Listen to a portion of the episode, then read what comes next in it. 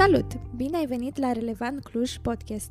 Urmează să asculți mesajul din duminica aceasta din seria ADN-ul Evangheliei prin care dorim să te aducem mai aproape de Cuvântul lui Dumnezeu. Audiție plăcută!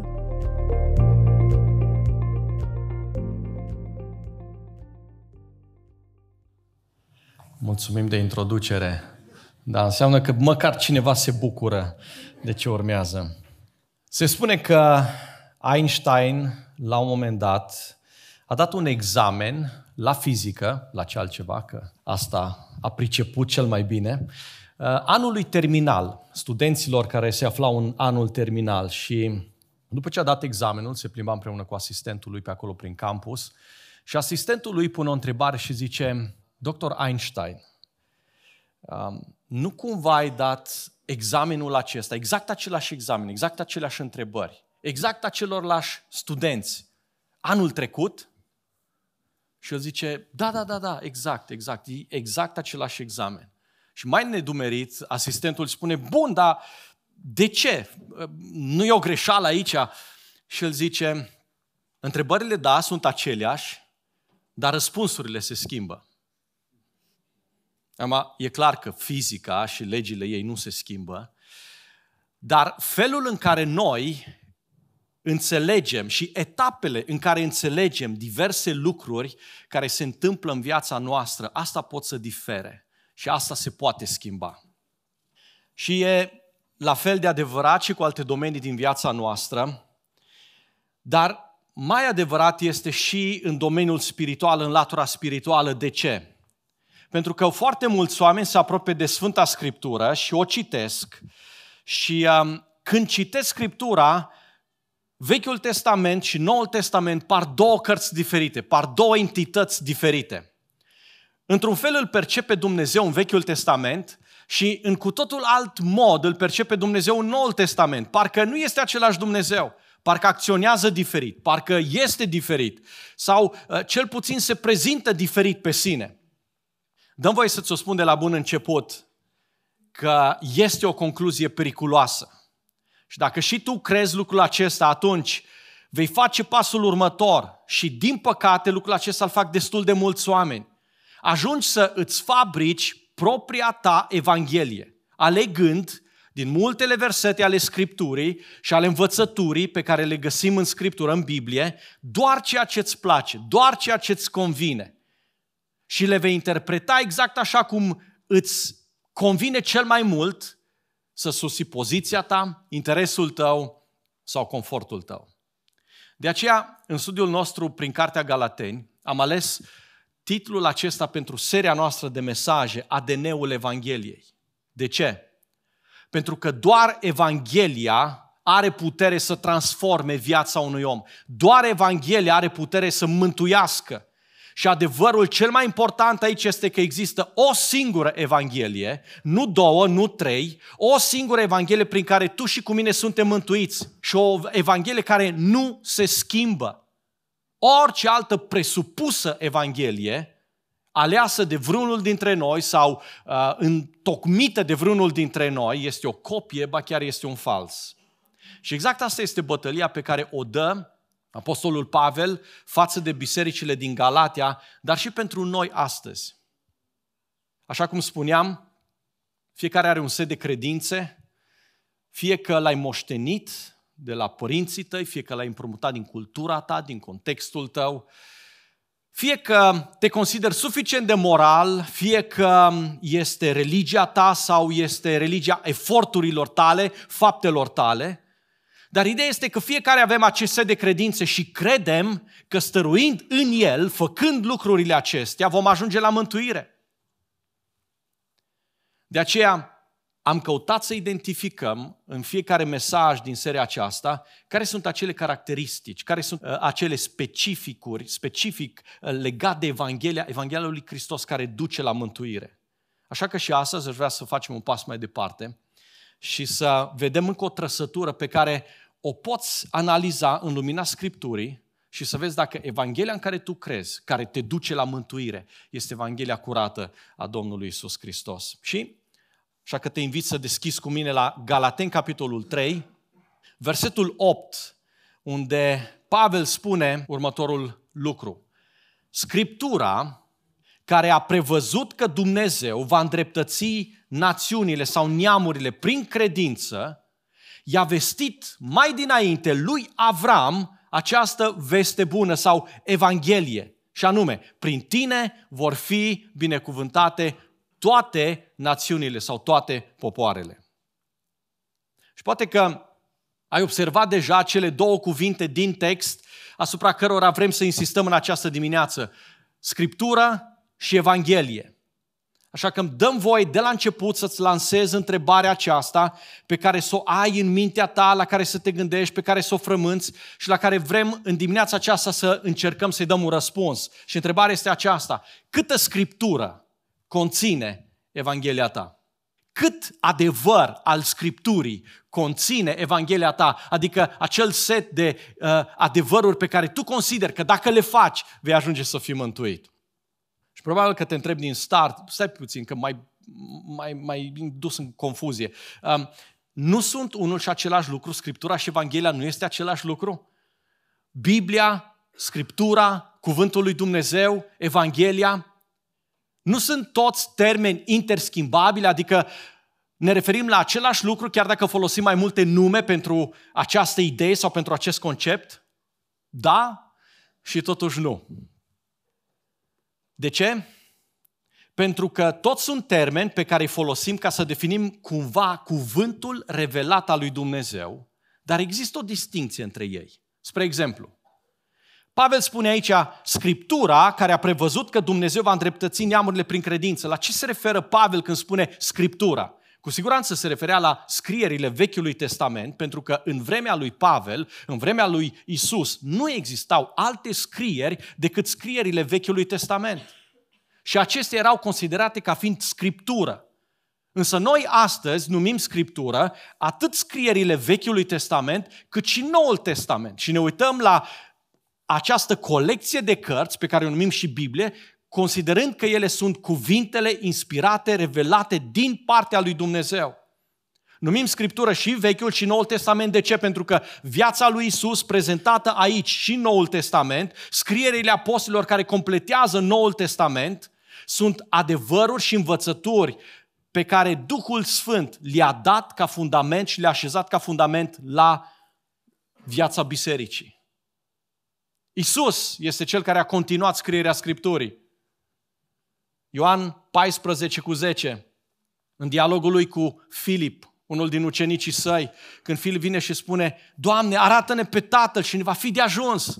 Isus îi răspunde, nu crezi că eu sunt în Tatăl și că Tatăl este în mine? Cuvintele pe care vi le spun, nu le spun de la mine, ci Tatăl care locuiește în mine, El face lucrările acestea. Cu alte cuvinte, Dumnezeul acela în care voi credeți și care a lucrat în Vechiul Testament și lucrările acestea le aveți cuprinse în acea colecție de cărți pe care voi numiți inspirată și scriptură, același Dumnezeu continuă să lucreze. Și eu sunt aici să fac aceste lucrări și să spun aceste cuvinte ale Tatălui meu. Apostolii sunt cei care au scris, mânați de Duhul lui Dumnezeu, această Evanghelie, acest cuvânt al lui Dumnezeu mai departe. Ioan 20, 30 la 31. Apostolul Ioan spune, Iisus a făcut multe alte semne înaintea ucenicilor săi, semne care nu sunt scrise în această carte, adică în Evanghelia lui, Evanghelia după Ioan. Însă acestea au fost scrise pentru ca voi să ajungeți să credeți că Isus este Hristosul, Fiul lui Dumnezeu și crezând să aveți viața în numele Lui. Cu alte cuvinte, Scriptura înseamnă scriere, adică efectiv să pui în scris un adevăr cuvintele descoperite despre Dumnezeu. Și așa că o definiție a Scripturii este totalitatea scrierilor sacre, inspirate de Duhul lui Dumnezeu, în care Dumnezeu se descopere, se revelează pe sine omului. Când mă refer la Scriptură, mă refer la acele scrieri unde Dumnezeu se prezintă. Pentru că fără să se prezinte, noi nu l-am fi putut cunoaște. Evanghelia însă, pe de altă parte, este vestea bună respectiv acel mesaj prin care Dumnezeu definește care este calea spre mântuire. cum ajungi tu ca om să-L cunoști pe Dumnezeu? Cum ajungi tu ca om să fii mântuit, iertat de păcatele tale? De aceea, chiar dacă există această distinție între Scriptură și Evanghelie, întreaga Scriptură este legată de Evanghelie, iar Evanghelia este motivul pentru care există și avem Scriptura. Pentru că scopul lui Dumnezeu în revelarea de sine, în prezentarea sa față de om, nu poate fi separat de scopul lui Dumnezeu de a mântui omul căzut. Așa că Pavel revine aici și spune așa, Scriptura, care a prevăzut că Dumnezeu va îndreptăți neamurile prin credință, i-a vestit mai dinainte lui Avram această Evanghelie, această veste bună. Și acum e clar că unii dintre ei aveau o problemă cu Evanghelia aceasta predicată de Pavel. Așa că Pavel ia Evanghelia lui, ia mesajul lui, ia această veste bună și o pune la test înaintea lor. Și cu ce o verifică? Cu Scriptura, pe care ei o credeau, pe care ei o acceptau ca fiind autoritate, ca fiind inspirație divină. Și Pavel vine și le spune următorul lucru și te rog să notezi uh, lucrul acesta. De ce trebuie ca Evanghelia să fie bazată, testată cu Scriptura? Pentru că, lucrul pe care îl știau, Scriptura conține omniștiența lui Dumnezeu. O știți prea bine, spune Pavel, ați testat-o de așa de multe ori, o găsiți, o citiți în paginile Sfintei Scripturi.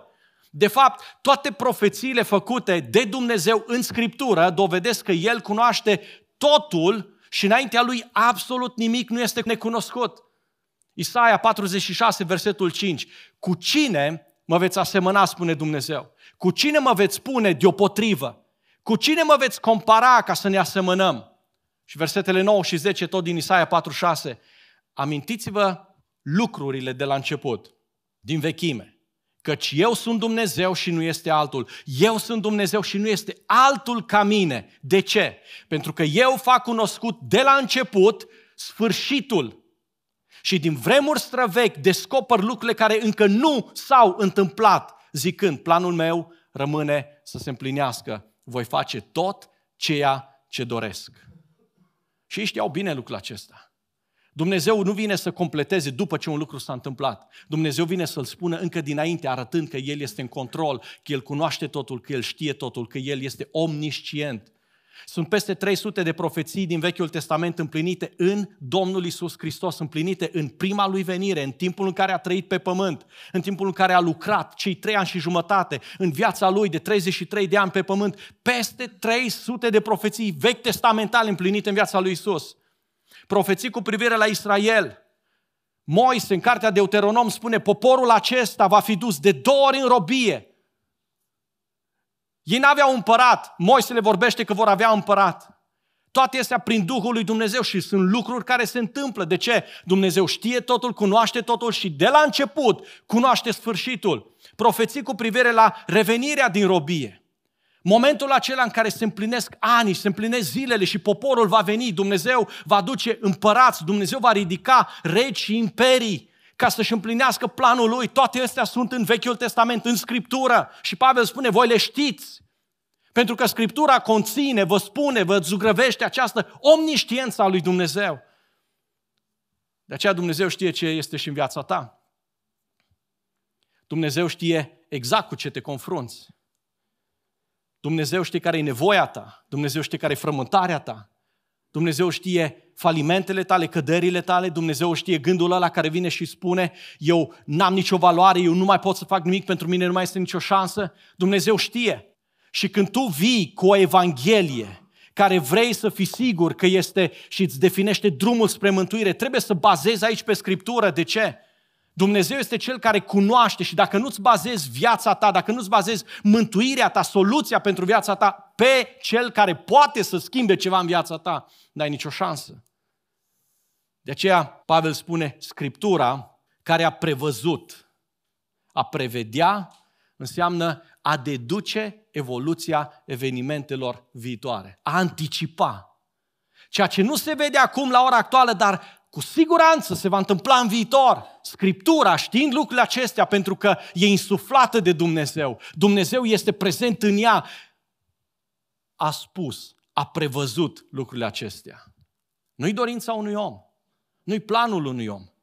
Nu este nici măcar ceva nou. De aceea Pavel ia pe oamenii aceștia și spune, oameni buni, Evanghelia asta se bazează pe ceea ce Dumnezeu, în care voi credeți, pe care îl declarați ca stăpân împărat peste voi, a spus deja, citiți în Scriptură. Toate le găsiți în Scriptură. Și ce a prevăzut Scriptura? Că Dumnezeu, spune textul mai departe, va îndreptăți neamurile prin credință. Așa că notează al doilea adevăr. Scriptura conține planul lui Dumnezeu.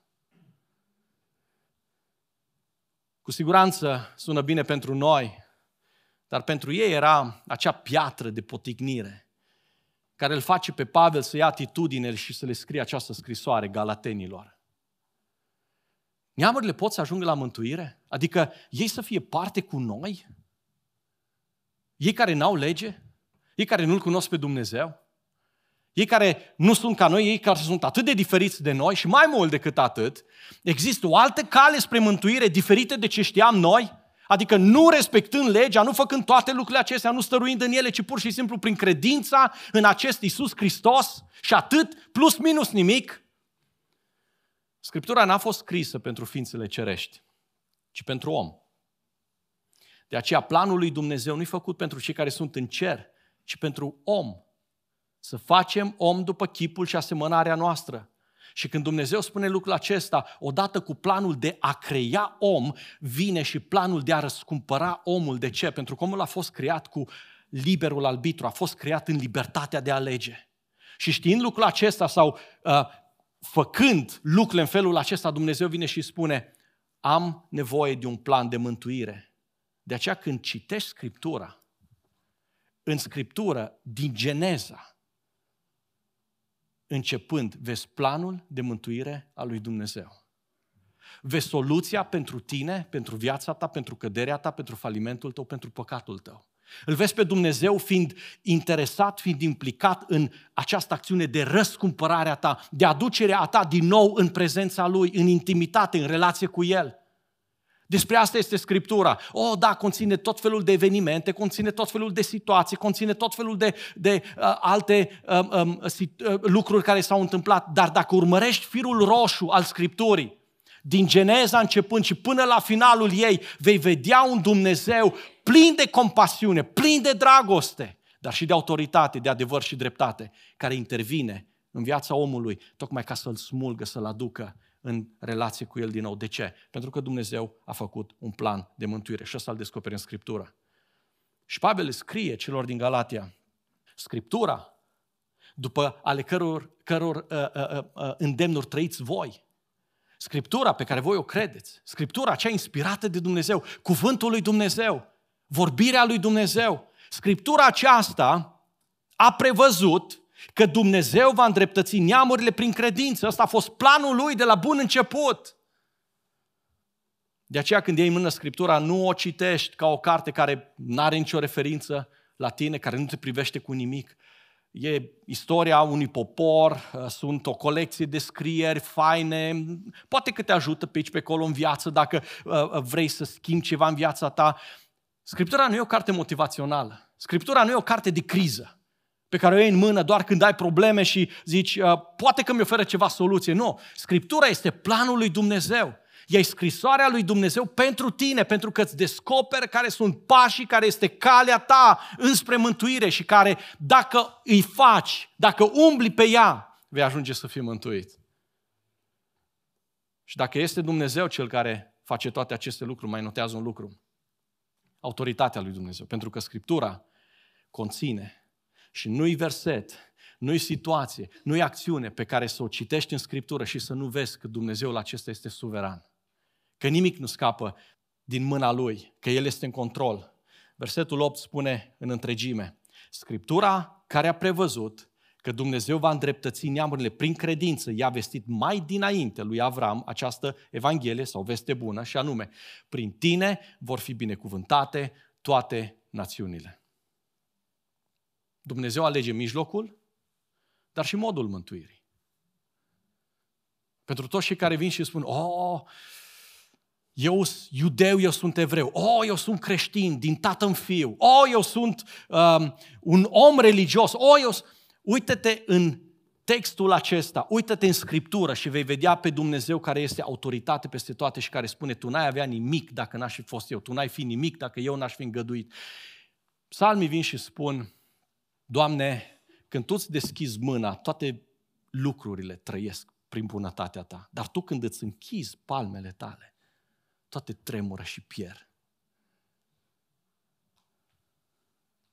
Cine te-a făcut evreu? Cum ai ajuns în poporul ăsta? Ce ai făcut să meriți să fii inclus în planul lui Dumnezeu? Ce ai făcut să te naști în poporul român, un popor creștin? Ce ai făcut să te naști într-o familie unde tatăl tău și mama ta s-a apropiat de tine și de mic ți-a insuflat dragostea de Dumnezeu și faptul că aici, pe paginile acestei cărți, găsești adevărul lui Dumnezeu, revelația lui Dumnezeu de sine. Ai tu vreun merit? Ai contribuit-o cumva? Ai făcut o alegere asta înainte să te naști? Știm răspunsul, absolut niciunul dintre noi. Înțelegi că atunci când te duci la Scriptură, îl vezi pe Dumnezeu și îl vezi pe Dumnezeu în toată autoritatea Lui, în stăpânirea Lui, deținând controlul peste toți și toate?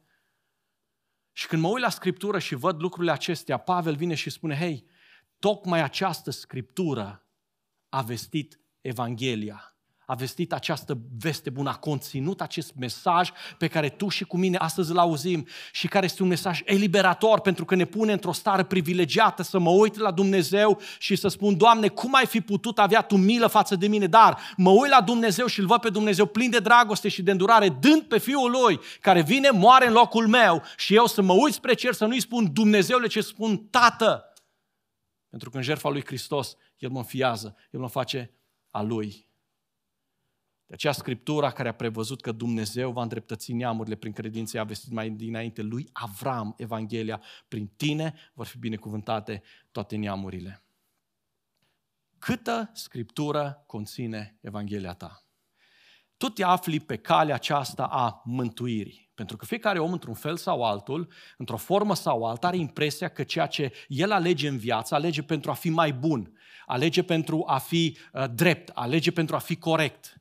Da? Oriunde te-ai duce în societate și întrebi oamenii, vin și spun, eu vreau să fiu mai bun. Inclusiv această toleranță din societatea noastră atât de mult și de greșit propagată, dar ea are o, o idee. Vrem să fim oameni care suntem mai buni, vrem să înțelegem, să-i acceptăm pe toți. Cum pot să fiu sigur că în acest drum al meu, în acest demers al meu de a fi mântuit, de a ajunge mai bun, sunt corect? Pentru că am spus, Dumnezeu a dat o singură cale de mântuire, nu două, nu cinci variante, ci una singură. Și de aceea Pavel vine și astăzi spune Scriptura înaintea noastră și spune, știi ce? Dumnezeu de la bun început a scris aici în cuvântul Lui, în revelația Lui de sine, care este calea, care sunt pașii pe care poți să-ți clădești mântuirea. Înțelegi cât de important este Scriptura? Înțelegi că în ea Dumnezeu a descoperit de la bun început întreg planul lui de mântuire? Și lucrul acesta l-a știut Isus mai bine decât noi toți. Cei care se ocupă cu lucrurile astea și um, cercetează și fac tot felul de statistici, um, au numărat 1800 de versete în Scriptură, în Noul Testament, versete care conțin cuvintele directe ale lui Isus. În unele Biblii le vedeți scrise sau marcate cu roșu.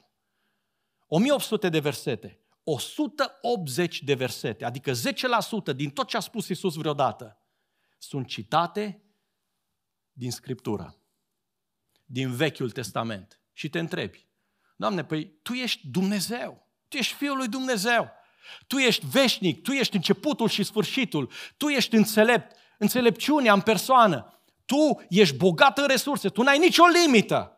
De ce o trebuie să vii să citezi niște lucruri pe care oricum și eu pot să le citesc? De ce n-ai venit cu ceva nou? De ce n-ai venit cu ceva ce n-a mai auzit nimeni? N-ai fi putut să spui altceva? Cu siguranță că ar fi putut. Și totuși, nu se poate să nu te întrebi de ce a citat Isus atât de mult din Scriptură. Ce era deja scris. Mai mult decât atât. De fiecare dată când Isus a vrut să clarifice un adevăr fundamental apelat la Scriptură. Isus se apără de ispitirile lui Satan cu ce? Cu Scriptura. Toate astea ți le voi da ție, dacă te vei închina înaintea mea. Și Isus spune, este scris Domnului Dumnezeului tău să te închini și numai Lui să-i slujești. De ce n-a spus Isus, fugi de aici, diavole, tu știi cine sunt eu. El ia Scriptura și o pune ca temelie de apărare, ca fundament, ca zid de protecție în fața ispitei. Iisus își justifică acțiunile sale cu Scriptura. De ce face așa? N-ați citit în lege? Iisus își susține învățătura lui cu Scriptura. De unde spui lucrurile astea? Cu ce autoritate le spui? Iisus citează Scriptura. Iisus își apără inclusiv ucenicii săi cu Scriptura. Matei, capitolul 9, versetele 11 la 13, farisei le-au zis ucenicilor lui, de ce mănâncă învățătorul vostru împreună cu colectorii de taxe și cu păcătoșii? Iisus i-a auzit și le-a zis, nu cei sănătoși au nevoie de doctor, ci cei bolnavi. Și acum urmează citatul, duceți-vă deci și învăța, învățați ce înseamnă milă voiesc și nu jerfă. O să ia capitolul 6, versetul 6. Eu n-am venit să chem pe cei drepți și pe cei păcătoși. Ori de câte ori Iisus dă un răspuns, intră într-un conflict, ia Scriptura ca ajutor.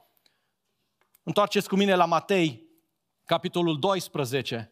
Matei 12, primele 8 versete. În vremea aceea, într-o zi de sabat, Iisus trecea printre lanurile de grâu. Ucenicii lui erau flămânzi, așa că au început să smulgă fice, spice de grâu și să mănânce. Când au văzut farisei din nou, farisei, lucrul acesta, i-au zis lui Iisus, ia uite-te la ucenicii tăi.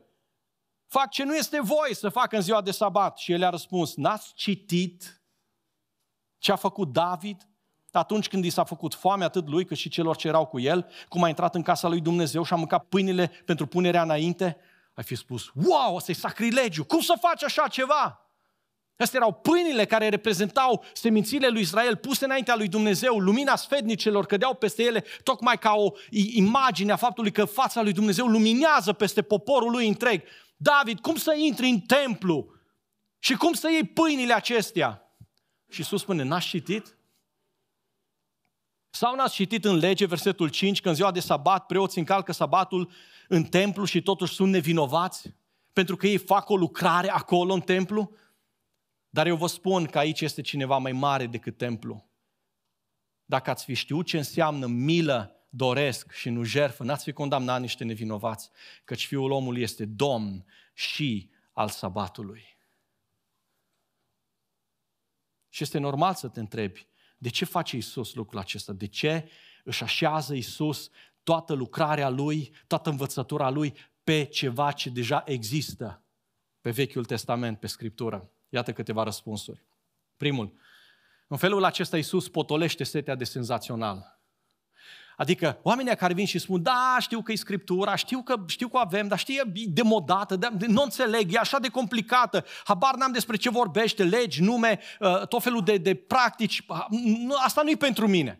Nu poate să fie ceva mai nou, mai actual. Hai să-mi creez o evanghelie a mea. Hai să-mi creez propriul meu drum înspre cunoaștere, înspre Dumnezeu, înspre mântuire. Iisus potolește setea de senzațional și le spune, oameni buni, Întoarceți-vă la ceea ce Dumnezeu deja v-a dat. Scriptura a prevăzut, pentru că Dumnezeu a făcut un plan, că va mântui omul prin credință. Și este scris în Scriptura voastră. Eu n-am venit decât să iau lucrurile acestea, să le aduc din nou în atenția voastră, ca să înțelegeți pe ce bază omul ajunge să fie mântuit. Așa că notează aplicația asta pentru tine. Evanghelia adevărată nu se va concentra niciodată pe un om, pentru că rolul ei final este glorificarea lui Dumnezeu. Sunt oameni care vin și spun uh, în mărturia lor, în mărturisirea lor, oh, Dumnezeu a lucrat extraordinar prin mine. Și cumva închid scriptura asta pentru că reflectorul cade pe viața lor. Ce om grozav! Ce șansă a avut Dumnezeu că l-a găsit pe el să facă minunea asta în viața lui. Ați auzit oameni care au prezentat minuni în așa fel sau o lucrare specială pe care Dumnezeu a făcut-o în ei, în așa fel încât după experiența, după mărturisirea aia, era omul înălțat și nu Dumnezeu? Poate și tu ai fost ispitit să faci lucrul ăsta. Și firea păcătoasă ne ispitește pe fiecare dintre noi. De multe ori să spunem, păi, m-a ales Dumnezeu pe mine să fac lucrarea asta. M-a ales Dumnezeu pe mine să mă pună în locul acesta. Dumnezeu mi-a dat ideea asta strălucită, dar dincolo de experiența asta, Dumnezeu cade undeva pe planul 2 și tu ești cel care face lucrarea asta. Tu ai avut ideea, tu ai avut inspirația, tu ai avut inițiativa. Evanghelia adevărată nu se va focusa niciodată pe un om, pentru că rolul ei final este glorificarea lui Dumnezeu. De aceea, în planul tău de mântuire, niciodată să nu vii înaintea lui Dumnezeu spunând, Doamne, eu sunt un om credincios. Eu fac cu tare lucru, eu dau zeciuială, eu slujesc, eu mă implic, eu sunt uh, uh, moral, eu sunt... Când te duci cu acțiunea, cu mentalitatea, atitudinea asta înaintea lui Dumnezeu, Dumnezeu vine și spune, hei, Evanghelia adevărată îi dă glorie lui Dumnezeu. Nu-i vorba despre tine. N-a fost niciodată vorba despre tine. Ești în lumina reflectorului până nu te va arde. Pentru că nimeni care a încercat să ia locul lui Dumnezeu, slava lui Dumnezeu, n-a reușit, ci din potriva a fost distrus. Când vezi oameni care caută să se pună pe ei în centrul atenției, ocolește-i, separă-te de ei atenție la oamenii care au tendința aceasta să se pună pe ei acolo ca obiect al, al a, a, a, atracției, al atenției. Scriptura este senzațională. Scriptura este fantastică. Ea este mult mai importantă decât experiența ta personală. Și uitați-vă la două exemple. Unul, la Isus, bineînțeles, care l-a prezentat pe Tatăl, nu pe sine. Nu asta a fost preocuparea lui. El n-a vorbit despre sine. Era datoria lui Dumnezeu să vorbească despre el. Și asta a spus Isus. Eu nu mărturisesc despre mine. Eu mărturisesc despre Tatăl. Are cine să mărturisească despre mine? Dacă aș mărturisi despre mine, spune în Ioan, mărturia mea n-ar fi adevărată. Dar de asta se îngrijește Tatăl. Și Tatăl a vorbit despre mine. Unde? În Scriptură. Dacă veți căuta în Scriptură, veți vedea că Tatăl vorbește și mărturisește despre mine. Ioan Botezătorul întreabă, ești tu Mesia? Își trimite ucenicii săi și în închisoare fiind și neînțelegând oarecum planul lui Dumnezeu, pune întrebarea aceasta, merge și întrebați-l, El este sau să așteptăm pe altul? Care este răspunsul lui Isus? Oh, cu siguranță ar fi putut să spună și nu era nimic greșit în asta. Da, Ioane, eu sunt! Dar știți ce spune Isus? Luca 7, 22 la 23. Duceți-vă de spuneți lui Ioan ce ați văzut și ați auzit. Ce? Isaia, capitolul 35. Orbi văd, șchiopii umblă, leproșii sunt curățiți, surzi aud, morți înviază, săracilor li se predică Evanghelia.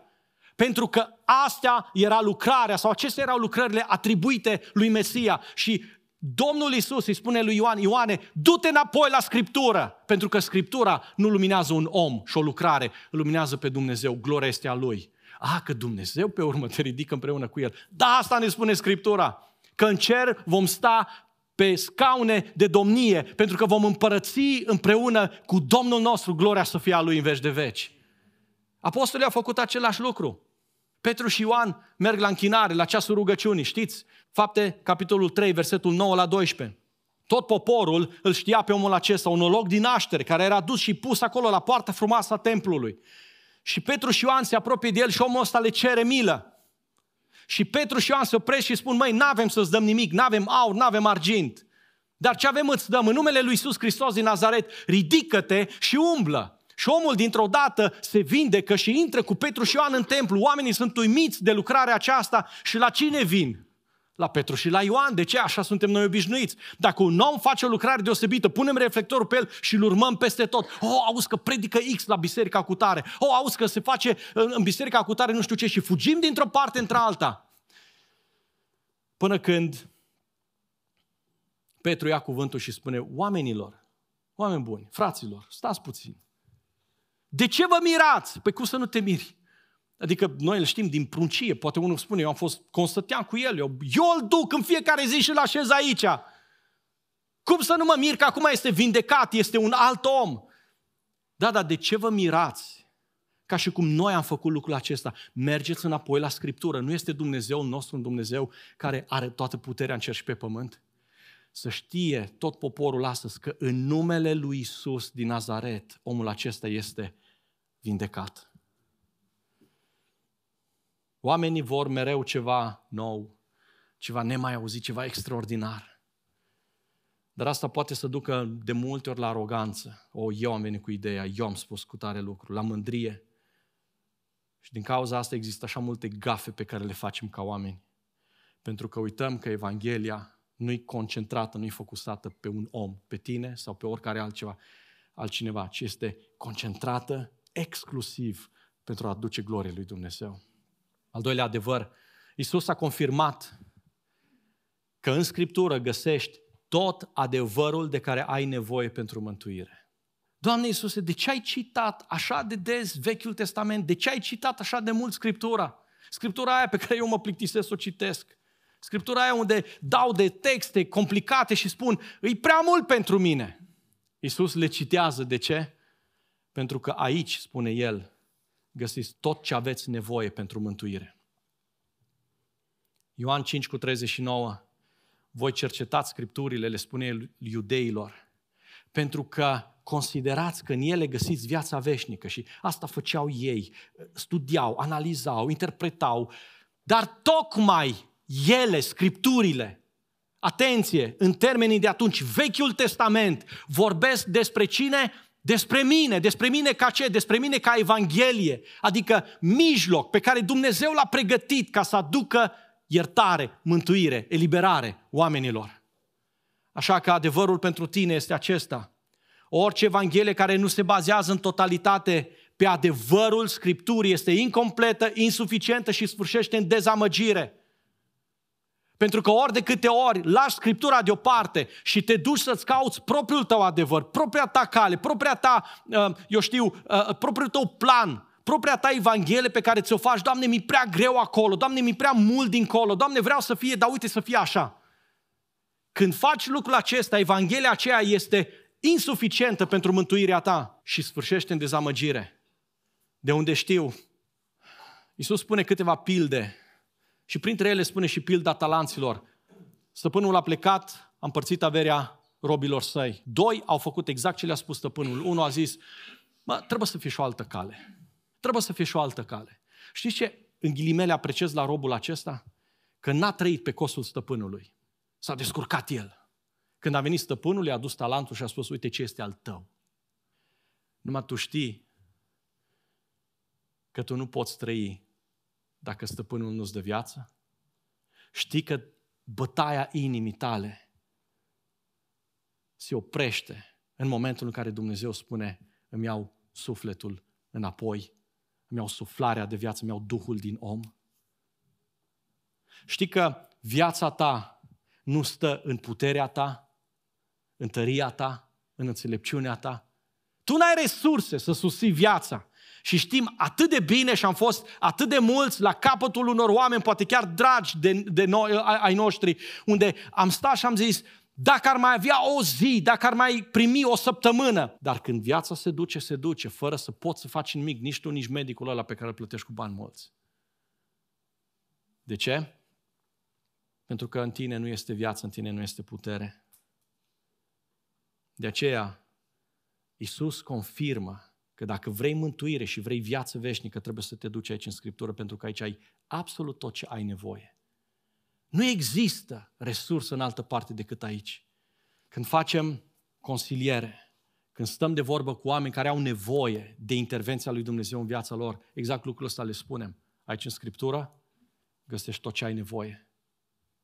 Nu căuta pe coclauri, nu căuta nu știu unde. Du-te în Scriptură pentru că aici Dumnezeu se apropie de tine. Aici Dumnezeu vine și spune, ăsta sunt. Sunt Dumnezeul care vindecă, sunt Dumnezeul care vede, sunt Dumnezeul care ascultă, sunt Dumnezeul care stă aproape de tine, sunt Dumnezeul care se jirfește. Ăsta sunt pentru tine și asta nu descoperi altundeva decât în Scriptură. De aceea când vrei soluții pentru viața ta, te duci înapoi la Scriptură și spui, Doamne, ce ai să-mi oferi? Și îl descoperi acolo pe Isus despre care Pavel spune aici, Scriptura a prevăzut și de-aia a vestit această Evanghelie că la mântuire se ajunge prin credință. Credința în ce sau credința în cine?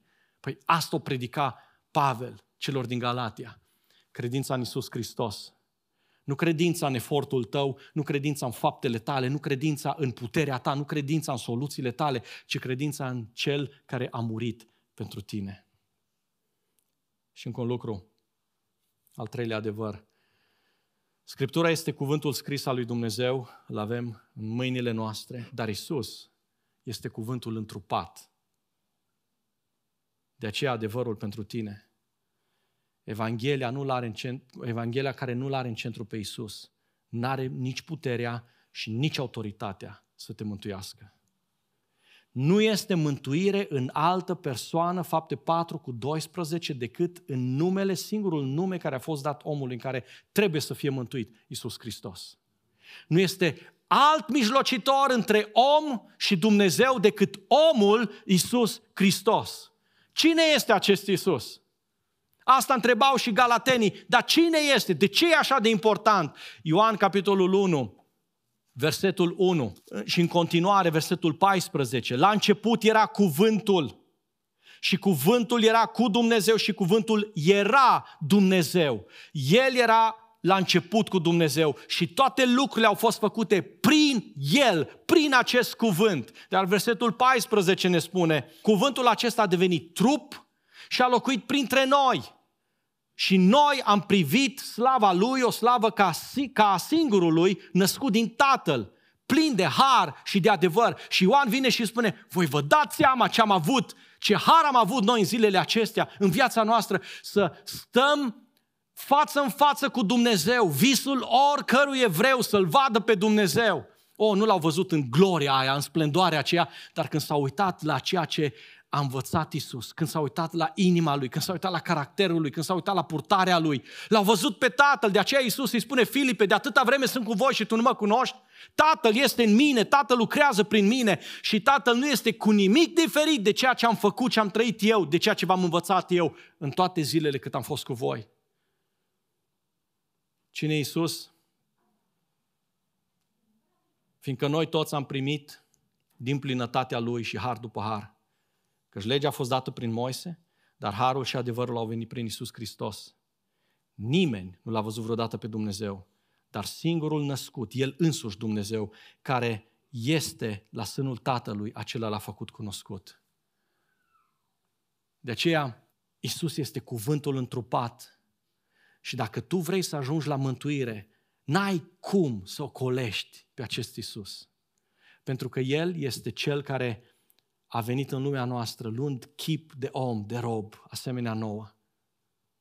A trăit o viață fără păcat și în locul tău și al meu a stat pironit pe o cruce.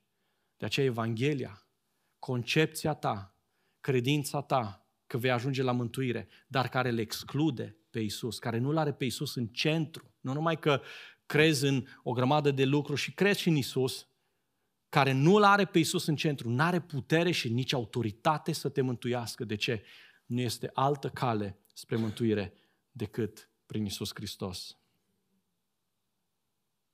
De aceea Evanghelia ta nu poate fi legată de ce vrei tu, de ce îți place ție, de ce îți convine ție, ci este legată exclusiv de Isus Hristos. Te miri că Biblia este plină de îndemnuri de genul acesta. Vorbiți între voi cu psalmi și cu cântări de laude. De ce? Vorbiți între voi cu cuvântul acesta care dă viață, care naște, care transformă, care schimbă. Te miri de ce inclusiv în cântarea lui David, care cânta lui Saul, exista acolo o prezență divină care alunga spiritele rele care îl chinuiau pe Saul? Te miri de ce atunci când te pui pe genunchi, frământat, apăsat, dar iei Scriptura în mână și spui, Doamne, dă-mi un cuvânt de la Tine, un cuvânt de mângâiere, de liniște, de pace, de siguranță și citești un verset, citești un capitol din Scriptură, te ridici de acolo un alt om? N-ai de ce să te miri, pentru că El este cuvântul întrupat al lui Dumnezeu.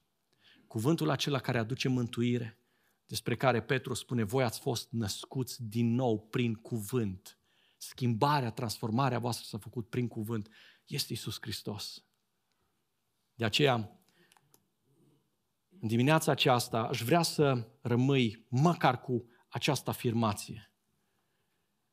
Scriptura, care a prevăzut că Dumnezeu va îndreptăți neamurile prin credință, i-a vestit mai dinainte lui Avram Evanghelia.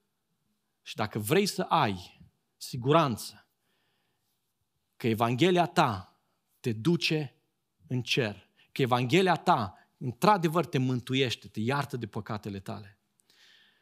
Evanghelia asta trebuie să o filtrezi cu cuvântul lui Dumnezeu. Orice gând, orice părere, orice afirmație pe care tu o crezi, oglindește-o, ancorează în Scriptură. Unde găsești bază pentru afirmațiile tale, e ok. Unde nu găsești, schimbă-le pentru că asta rămâne. Cuvintele tale trec. Haideți așa cum stăm, să plecăm ființele noastre în rugăciune. Și haideți să ne rugăm Domnului, spunându-i, Doamne, iartă-ne ori de câte ori am lăsat Scriptura deoparte și ne-am făcut propriul nostru drum, ne-am creat propria noastră cale, ne-am încropit propria noastră credință, Evanghelie. Iartă-ne ori de câte ori, Doamne, am lăsat deoparte ceea ce Tu ne-ai revelat despre Tine, planul Tău. Ori de câte ori am ignorat autoritatea Ta, că ceea ce Tu spui, așa se întâmplă și că dacă Tu ai ales mântuirea în Isus Hristos, nu există altă cale de mântuire decât în Isus Hristos. Iartă-ne ori de câte ori am încercat să adăugăm la învățătura aceasta și iartă-ne ori de câte ori, fiindu-ne greu să acceptăm anumite cerințe din cuvântul Tău, am scos din Evanghelia aceasta. Astăzi îți supunem ființa noastră întreagă, astăzi îți supunem gândurile noastre, fiecare gând îl facem rob ascultării de tine. Astăzi îți supunem sentimentele noastre, acolo unde ne este greu să renunțăm la um, concepții, la reacții, la atitudini, poate chiar la dorințe pe care le avem. Doamne, ți le supunem ție și te rugăm, fi Tu stăpân peste inima noastră, peste ființa noastră întreagă. Doamne, astăzi îți supunem și voința noastră. Acolo unde am avut propriul nostru drum, unde am fost încăpățânați, unde am fost îndărădnici, unde am ținut atât de mult la valorile noastre, la drumul nostru, la convingerea noastră, unde, Doamne, am luptat împotriva Ta crezând că noi suntem cei care putem cumva să te îmbunăm, cumva să demonstrăm că suntem mai buni. Doamne, îți supunem voința noastră și spunem că nu mai vrem să luptăm împotriva Evangheliei tale, vrem să o primim, să o acceptăm exact așa cum ne-ai transmis-o și cum ai descoperit-o încă de la bun început, prin Scriptură. Doamne, orice pare nou și fain și de dorit și suficient de, de înțelept în mentalitatea noastră să acceptăm ca și modalitate de mântuire, dar contravine Scripturii, cuvântului Tău. În dimineața aceasta, te rog, scoate din inima mea, scoate din inima noastră, scoate din mintea noastră.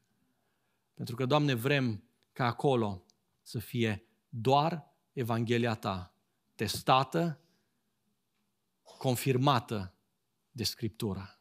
Și, Doamne, vreau să te rog încă un lucru. Ajută-ne să iubim Scriptura. Ajută-ne să îndrăgim cuvântul ăsta al tău.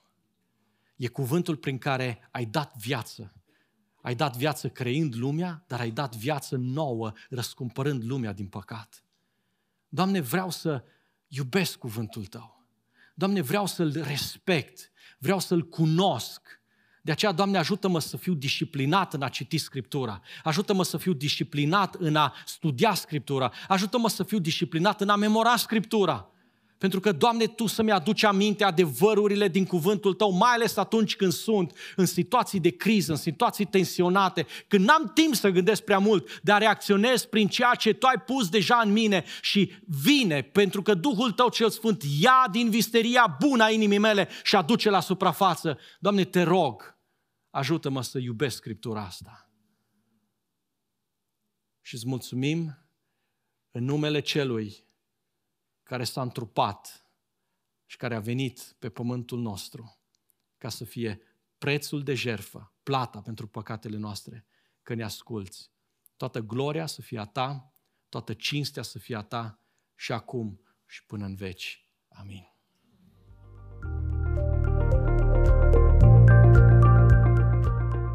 Mulțumim că ai ascultat acest mesaj până la final. Ne găsești pe Facebook și Instagram pentru a fi în contact cu ceea ce împărtășim noi.